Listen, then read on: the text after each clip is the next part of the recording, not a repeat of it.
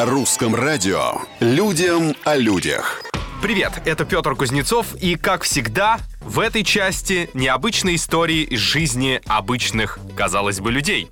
Владельцы животных теперь могут стать максимально похожими на своих домашних питомцев. Для них создали реалистичные маски, которые повторяют черты любимой собаки или кошки. Маски в смысле не виртуальные, настоящие. Идея пришла в голову японскому дизайнеру всего за каких-то 300 тысяч йен. Это, между прочим, больше двух с половиной тысяч долларов. Дальше считайте сами. Вы можете получить индивидуальную маску, копирующую вашего питомца.